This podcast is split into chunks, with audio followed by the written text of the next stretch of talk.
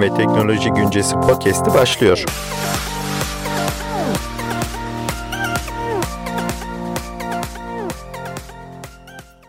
Bilim ve Teknoloji Güncesi podcast'inin yeni bölümüne hoş geldiniz. Belki biraz ayrıntılarda boğulduğumuz, bazen sıkıcı olabilen ama genellikle heyecan verici, popüler bilim ve teknoloji konularını birlikte gözden geçireceğiz.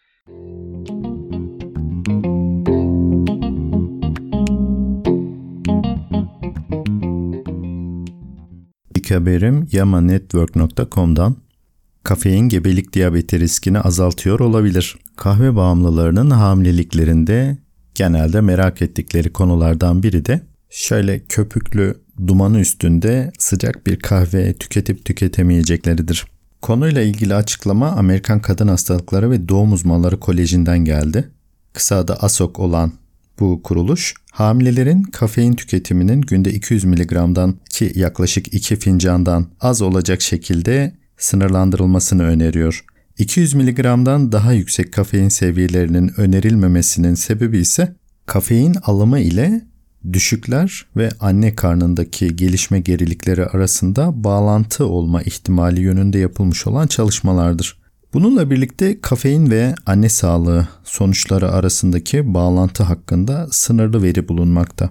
Pensilvanya Üniversitesi araştırmacılarının 2529 hamile kadın üzerinde yaptıkları takip çalışmasında kafeinli içeceklerin içilmesinin gebelikte ortaya çıkan diyabet riskinin azaltılmasıyla ilişkili olduğu gözlenmiş. Yama Network Open'da yayınlanan çalışma bulguları gebeliğin ikinci 3 ayında günde 100 mg'a kadar kafein tüketiminin diyabet riskinde %47'lik bir azalma sağladığını gösteriyor. Bununla birlikte hamilelik sırasında kafein içenler ve içmeyenler arasında kan basıncı, gebelik zehirlenmesi olarak da bilinen preeklamsi veya hipertansiyon açısından istatistiksel olarak anlamlı bir fark olmadığı da gözlenmiş. Araştırmacılar hamilelik sırasında düşük miktarda kafein tüketmenin gebelikte ortaya çıkan tipteki diyabet riskinin azaltılmasına yardımcı olabileceğini belirtiyorlar.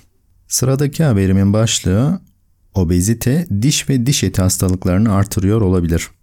Buffalo Üniversitesi'nden araştırmacılar obezite ile diş ve diş eti hastalıkları arasında bağlantı olup olmadığını incelediler. Journal of Dental Research'te yayınlanan çalışmaya göre obezitenin neden olduğu kronik inflamasyon, dişleri yerinde tutan kemik de dahil olmak üzere kemik dokusunu parçalayan hücrelerin gelişimini tetikleyebilir.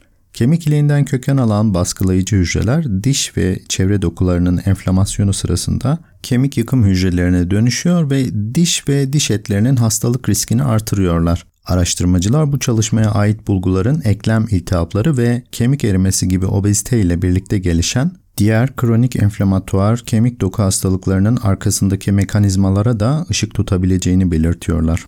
ScienceAlert.com internet sitesine göre Avrupa'daki kuşlar birer birer yok oluyorlar.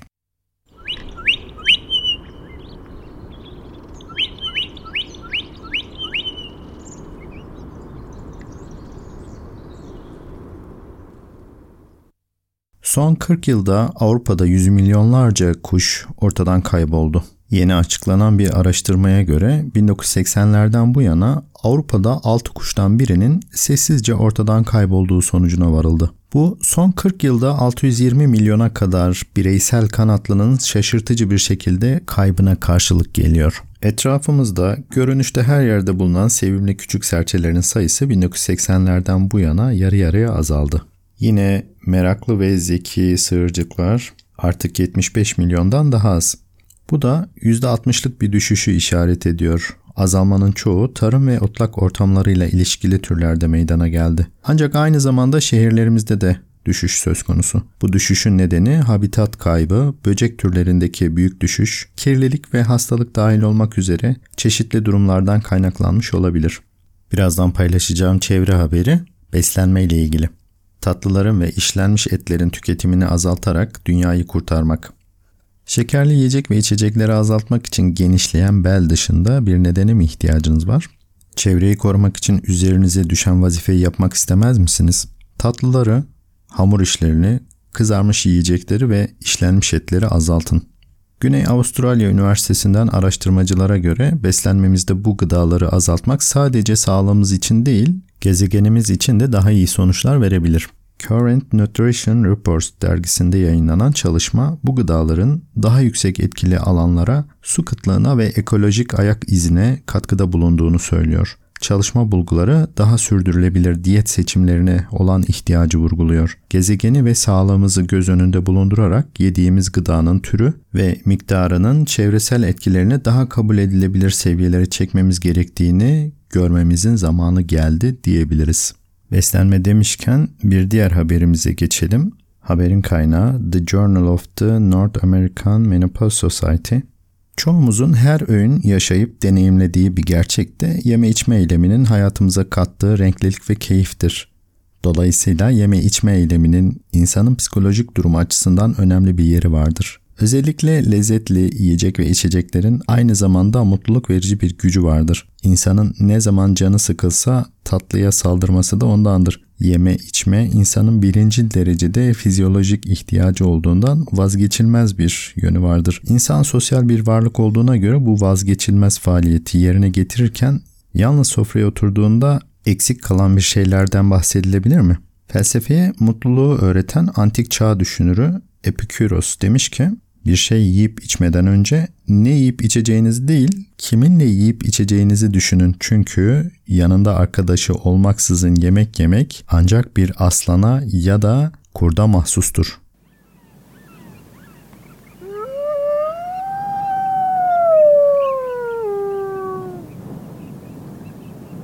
Peki yalnız yemek bizleri nasıl etkiliyor? Kadınlar yaşlandıkça kardiyovasküler hastalık riskleri vasküler fonksiyonu düzenleyen östrojen seviyelerinin azalması nedeniyle büyük ölçüde erkeklerinkini aşıyor. Kuzey Amerika Menopoz Derneği tarafından yürütülen yeni bir araştırma farklı bir risk faktörüne odaklandı. Yalnız yemek yemek. Menopoz dergisinde yayınlanan ve 65 yaş üstü yaklaşık 600 menopozal kadını kapsayan çalışmada yalnız yemek yiyen yaşlı kadınların kalbe giden kan akışının azalmasının neden olduğu bir tür göğüs ağrısı ve koroner arter hastalığı belirtisi olan anjinaya sahip olma olasılığı 2,58 kat daha fazlaydı. İnsanlar yalnız yemek yerken daha hızlı yemeye eğilimlidirler ve bu da genellikle vücut kitle indeksi, bel çevresi, kan basıncı ve kan lipid düzeylerinde artışa yol açar ve bunların tümü metabolik sendrom ve kardiyovasküler hastalık risklerini artırabilir. Sıradaki haberimin başlığı oturdukça depresyon ve kaygı artıyor. Ve haberin kaynağı frontiersin.org. Iowa State Üniversitesi'nden araştırmacılar COVID-19 döneminde fiziksel aktivite ve hareketsiz davranışların zihinsel sağlıkla nasıl ilişkili olduğunu ve bu değişikliklerin insanların dünyayı düşünme, hissetme ve algılama şeklini nasıl etkilediğini incelediler. Frontiers in Psychiatry dergisinde yayınlanan ve 3000'den fazla katılımcının dahil edildiği çalışmaya göre ekran süresi ve oturma süresi pozitif ruh hali ile olumsuz yönde, depresyon ve anksiyete belirtileriyle olumlu yönde ilişkiliydi. Covid-19 pandemisinin kapanma süreçleri sona ermiş olsa da evde çalışma uygulamaları halen devam ediyor ve genel oturma süresini sınırlamayı hedefleyen stratejiler uzun vadede zihinsel sağlık açısından ortaya çıkabilecek olumsuzlukları önleyebilmek için önemli olabilir. Nörolojinin açmazlar ve çaresizliklerle dolu bir alanı Alzheimer ile ilgili bir çalışmada da östrojen Alzheimer riskini azaltabilir mi sorusuna yanıt aranıyor. Menopozla birlikte östrojen seviyelerindeki keskin düşüş Alzheimer hastalığından da etkilenen kilit öneme sahip beyin bölgelerinde beynin gri cevher hacimlerinde düşüşlere neden olur. Weill Cornell Medicine araştırmacıları fazla çocuk sahibi olmak veya menopoza yönelik hormon tedavisi almak gibi yaşamda östrojene daha fazla kümülatif maruziyetin beyin bölgelerindeki küçülme olgusuna karşı koruyucu olabileceğini öne sürüyorlar. Konuya dair Nöroloji dergisinde yayınlanan bulgular 40'lı yaşların sonlarından 50'li yaşların sonlarına kadar olan yaş gruplarındaki 99 kadından alınan kişisel öyküler, MRI taramaları ve bilişsel testlerin analizinden elde edilmiş. Araştırmacılar çalışma sonuçlarının kadınların Alzheimer demansının yanı sıra yaşlanmayla birlikte bilişsel gerileme riskinin azaltılmasına yardımcı olacak tıbbi veya yaşam tarzı değişiklikleri sağlayabileceğini öne sürüyorlar. Sıradaki haber, izleniyormuşuz gibi hissetmemizin sebebini açıklıyor olabilir. Yanında olmasanız bile kediniz hareketlerinizi takip ediyor.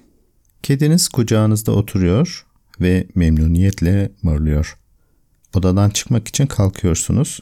Peki kediniz şimdi ne düşünüyor? Siz yanından ayrıldığınız anda nerede olduğunuzu takip etmek için zihinsel bir süreç başlatıyor ve bunlar boş düşünceler değil, daha fazlası.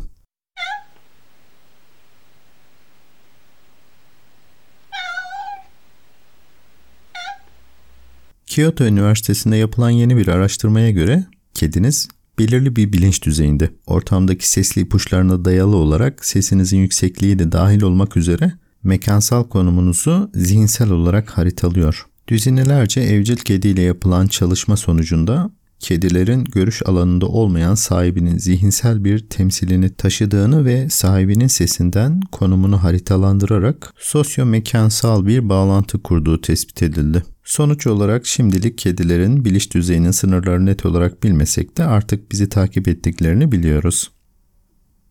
Bu bölümün son haberi TÜBİTAK Bilim ve Teknik Dergisi'nden. Laboratuvarda üretilen organoidler böbrek hastalarına çare olabilir.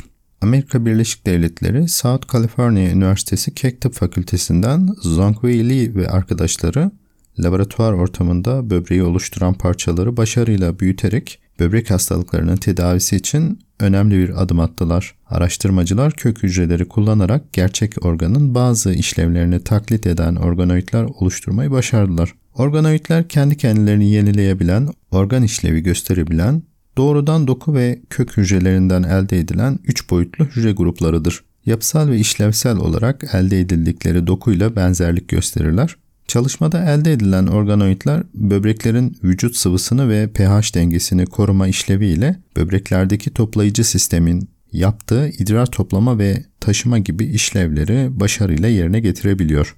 Araştırma sonucunda geliştirilen organoidler böbreğin doğru modellenmesi ve böbrek hastalıklarına karşı yeni ilaçların denenmesine imkan sağlayacak. Ayrıca organoidler çeşitli hastalıklara neden olan genetik mutasyonları barındıracak şekilde de üretilebiliyorlar.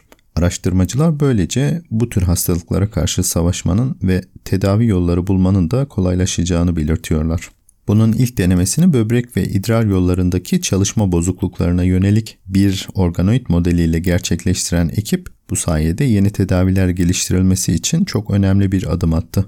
Nature Communications dergisinde yayınlanan çalışmaya göre araştırmacılar küçük böbrek modellerini hayvanlarda ve insanlardaki böbrek oluşumunda önemli rol oynayan üreter tomurcuk öncül hücreleri kullanarak gerçekleştirdi. Ekip ayrıca diğer böbrek parçalarının modellerini de aynı yöntemle oluşturmayı başardı. Örneğin farelerin üreter tomurcuk öncül hücreleri kullanılarak nefronlar elde edildi. Son zamanlarda yapılan çeşitli çalışmalarla kalp, gözyaşı kanalları ve beyin organoid modelleri de geliştirilebiliyor. Lee ve arkadaşlarının geliştirdiği organoid sistemi ile böbrek gelişimini daha yakından incelemek, böbrek hastalıklarını modellemek ve tedavi amaçlı ilaçları keşfetmek daha da kolaylaşacak. Çalışma ayrıca yapay böbrek elde edilmesinde de önemli bir dönüm noktası olarak değerlendiriliyor.